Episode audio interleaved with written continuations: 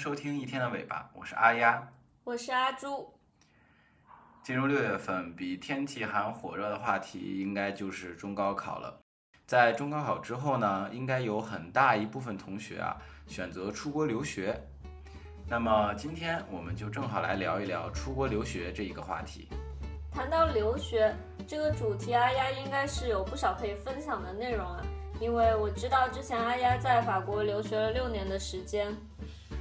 是的，我是在一零年去的法国，在法国留学了六年时间。嗯，在期间呢，完成了本科以及研究生的学习任务，算起来其实已经很久了。那么我的一些经历呢，可能对即将出国留学的同学呢，不能做到十分贴切。嗯，今天呢，也只是希望呢，给大家分享一些我的经验。嗯，好的。那今天呢，我们就从三个方面和阿丫一起聊一聊留学生活吧。第一个方面，我们会谈谈留学的价值。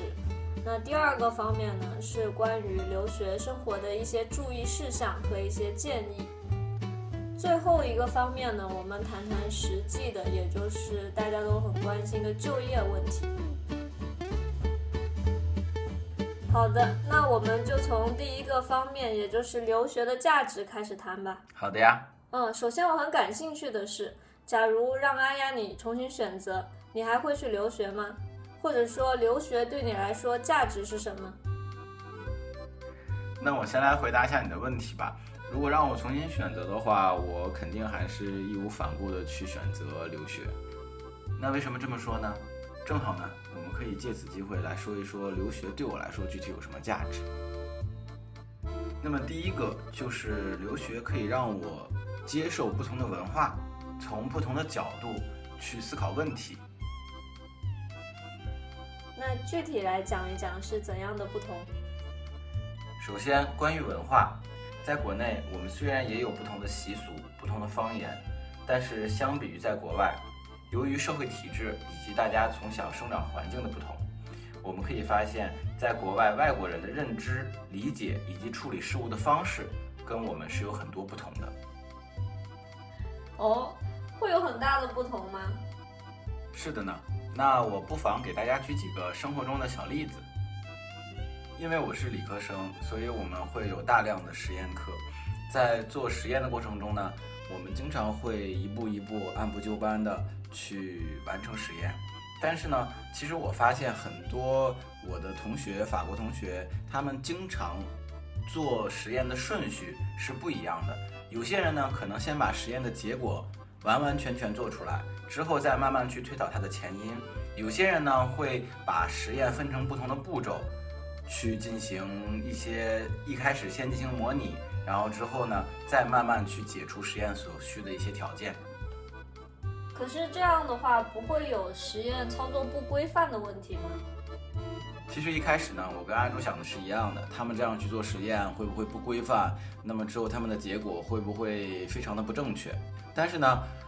通过跟法国同学沟通之后，我发现了一个很有意思的事情，就是他们所去做实验的目的呢，可能并不一定是去寻求一个正确的答案，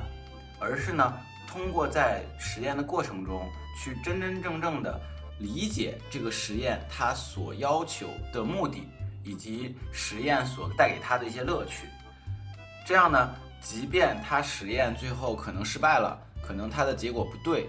但是呢，他可以把自己的想法和我们的导师沟通，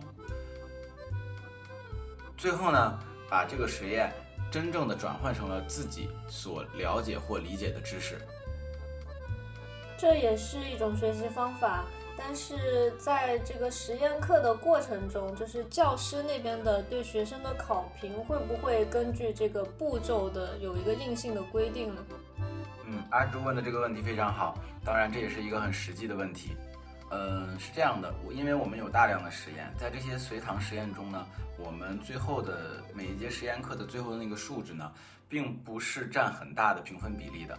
那么，在这个评分比例中呢，它是这样划分的：第一部分呢，就是你跟老师的一些沟通，你跟老师的一些提问，老师会考察你的一个思考能力。然后第二呢，就是我们。整个学期最后呢，会对一个实验课进行一个整个的考核。那么这个考核呢，并不仅仅是你最后的那个数值，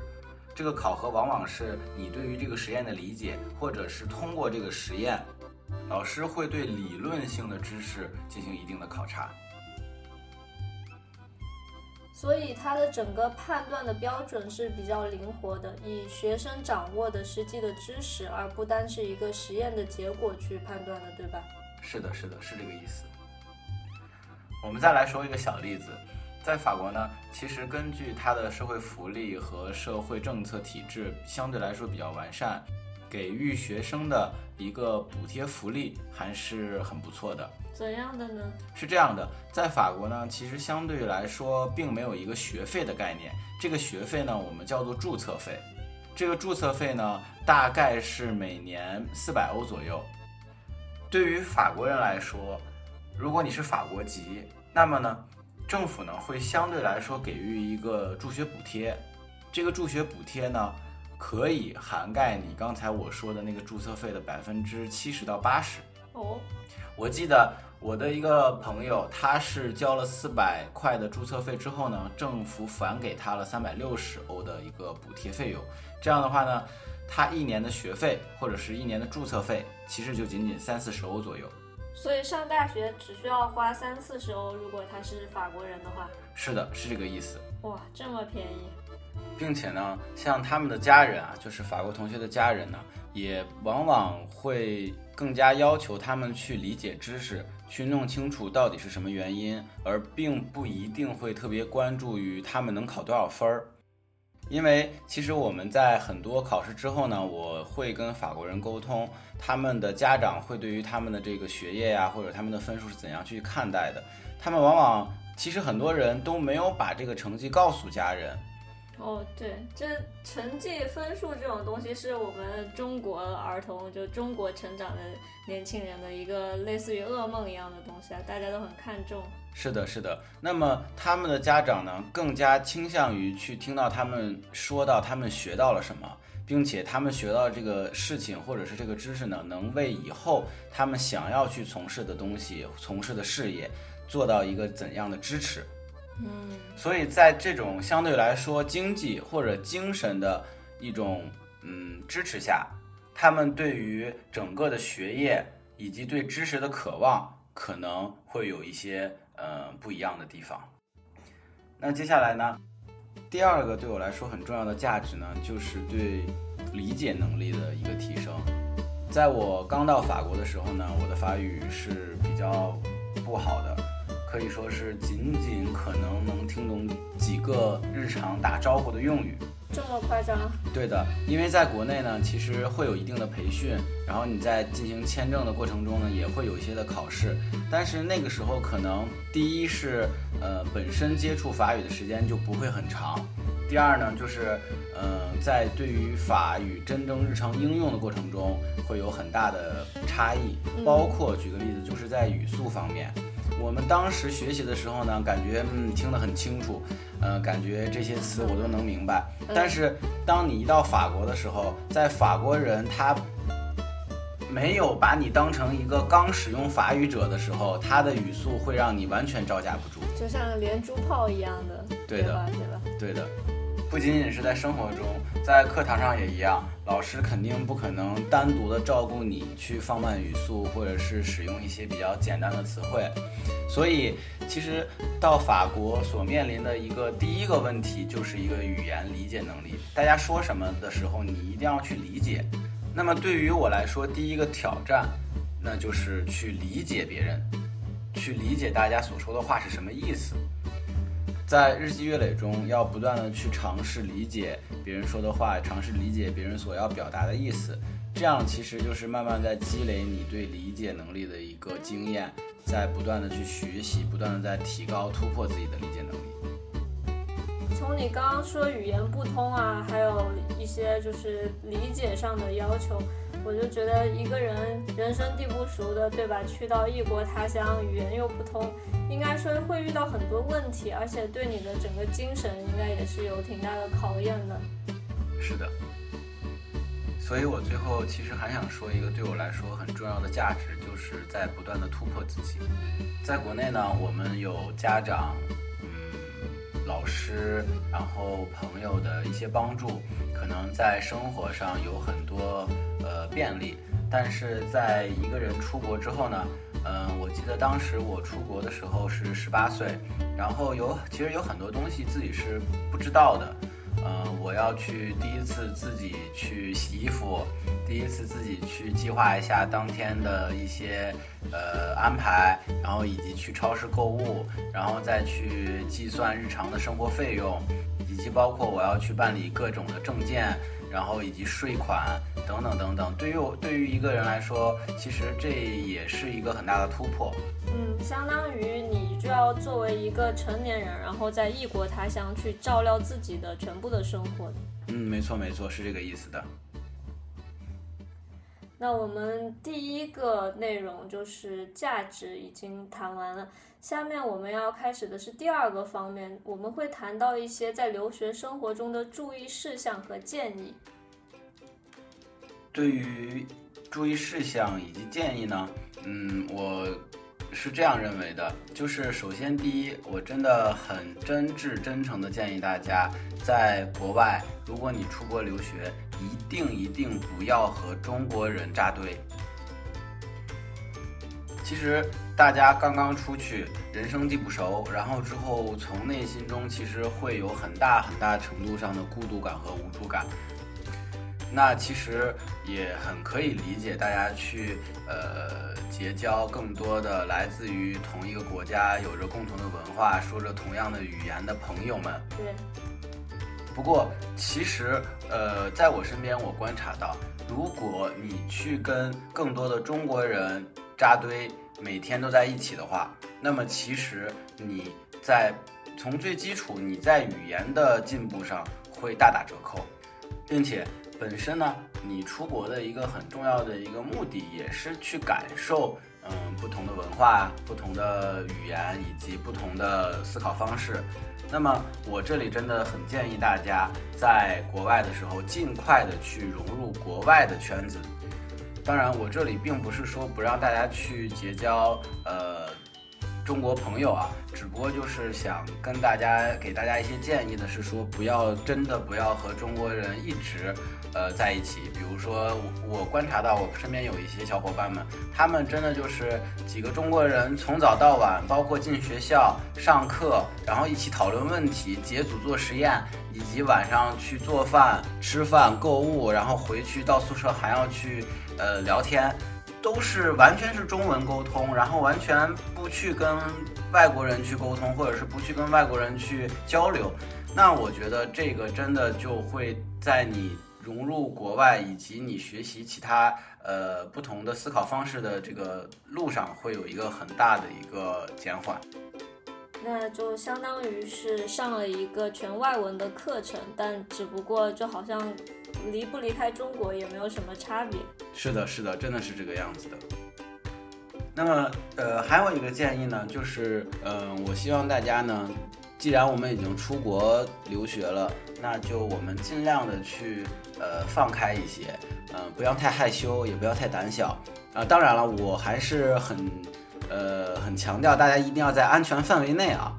就是在安全范围内做一些事情，也也是肯定一定要注意安全的。但是在注意安全的这个前提下，我们也要尽快的去打开自己的心扉，嗯，去努力的、勇敢的去迈出，比如说跟外国人去呃交流啊，去找外国人问问题啊，呃，去跟老师进行一些你不懂什么不懂，你就及时的去跟老师去提问、去交流。然后，如果你生活中出现了一些呃难题啊，或者是一些呃需要帮助的，那当然，我真的建议大家去勇敢的寻求帮助。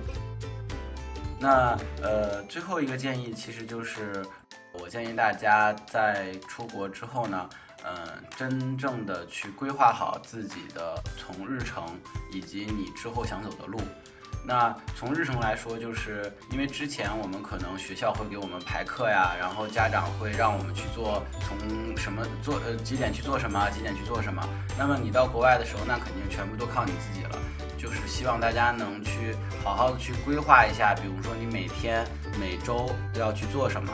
呃，那么就像就以我为例吧，我当时的话，可能周一到周五上课比较多，那么我会把每天的日程安排好，然后晚上几点到家，几点做饭，几点去呃去收拾一下，然后几点复习，几点睡觉等等，然后包括到周末了，会要想到，比如说周六我要去购买一下，呃。呃，一周的食材，因为其实国外可能在某些程度上没有中国便利啊，就比如说外卖啊，或者是说一些快送这一方面，那么你可能需要在周末去计划一下你下一周的食物，然后进行集体采购，然后包括你怎么去处理一下个人卫生啊、洗衣服啊等等，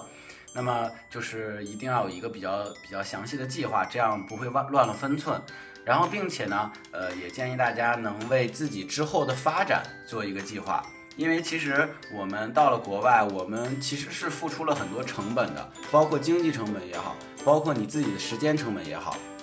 那么，希望你们到了国外去上课之后，能进行规划一下自己未来，比如说五年、十年想去做什么，对吧？想去成为什么样的人，嗯，去做一些规划。大概就是这些建议吧。嗯，老学长的拳拳。爱学弟学妹之心溢于言表。那我们刚才谈及到五年、十年的规划，很重要的一条就是关于就业。那我们的第三部分就业，呃，阿丫想要跟大家谈的是什么呢？对，关于就业，其实这是一个很实际的，也是大家包括国内一些学生家长所很关心的事情。那我们今天就简单的去聊一聊留学生的一些就业方向。嗯，首先，呃，以我当时在法国为例，其实，在国外呢，大学，其实在国内应该也是，大学呢，其实会有很多跟企业联络的一些渠道。那么，呃，包括像我当年，我最后半年的时间呢，是有一个很大的实习期的。如果其实我们整体来说就分为两个方向嘛，一个方向呢，就是你如果想留在法国或者是留在国外去工作的话，那么。可以借助我刚才说的，在最后的实习期间，以及最后学校其实会有很多社会渠道的，会有很多社会工作渠道的。那么你可以去咨询学校的一些工作机会。当然了，你也可以直接去在呃当地公司进行投递简历。相对于想回国就业的朋友们。这其实也是回国就业，其实我觉得不用多说了。国内其实找工作的方法途径有很多，只不过这里呢，我想跟大家提醒一点，就是大家要尽快的去把自己的文凭以及自己的一些证书拿到手，因为在国内的话，你要进行一个认证，就是你要去呃教育部进行一个认证，那么认证之后，公司各大公司才会认可。包括你如果回国想继续深造啊，或者是你回国想从事一些，比如说特殊的，比如说，呃，一些高科技的企业的一些面试啊，他们都需要一个认证证书。这个认证证书其实不难，只不过就是大家一定要提早准备，因为这个认证证书呢是要花一定的时间的。另外一个就是关于留学生回国之后选择城市的问题，因为现在不同的城市可能对留学生有一些倾斜的政策，包括人才补贴啊，或者说一些一线城市的落户上的便利，其实大家都可以提前关注起来。这样的话，作为留学生他的一个优势的话，就可以发挥出来。嗯，阿朱说的是没错的。那么。对于呃阿丫的老婆阿朱来说呢，其实对于阿丫留学这件事情，我觉得虽然没有陪伴她这六年的经历，但是呃对我来说的话，留学之后的阿丫，她就是一个很有独立自主能力的人。她不仅情商很在线，就是我跟他说的很多话，他能够理解我的。字面上的含义也能够理解我背后的含义，就是一个情商很高的人嘛。然后他的呃自理能力也很好，就是阿丫她做饭很好吃。嗯，总体而言的话，不仅是他在一个学业上啊通过留学取得了很好的呃文凭之类的，然后另外在生活上他也就是得到了很好的锻炼，非常的独立自主。哎呀，说的我都很不好意思啊。那这就是今天想跟大家一起分享的，感谢大家收听一天的尾巴。我们希望能在一天的尾巴上一起聊天，轻松思考，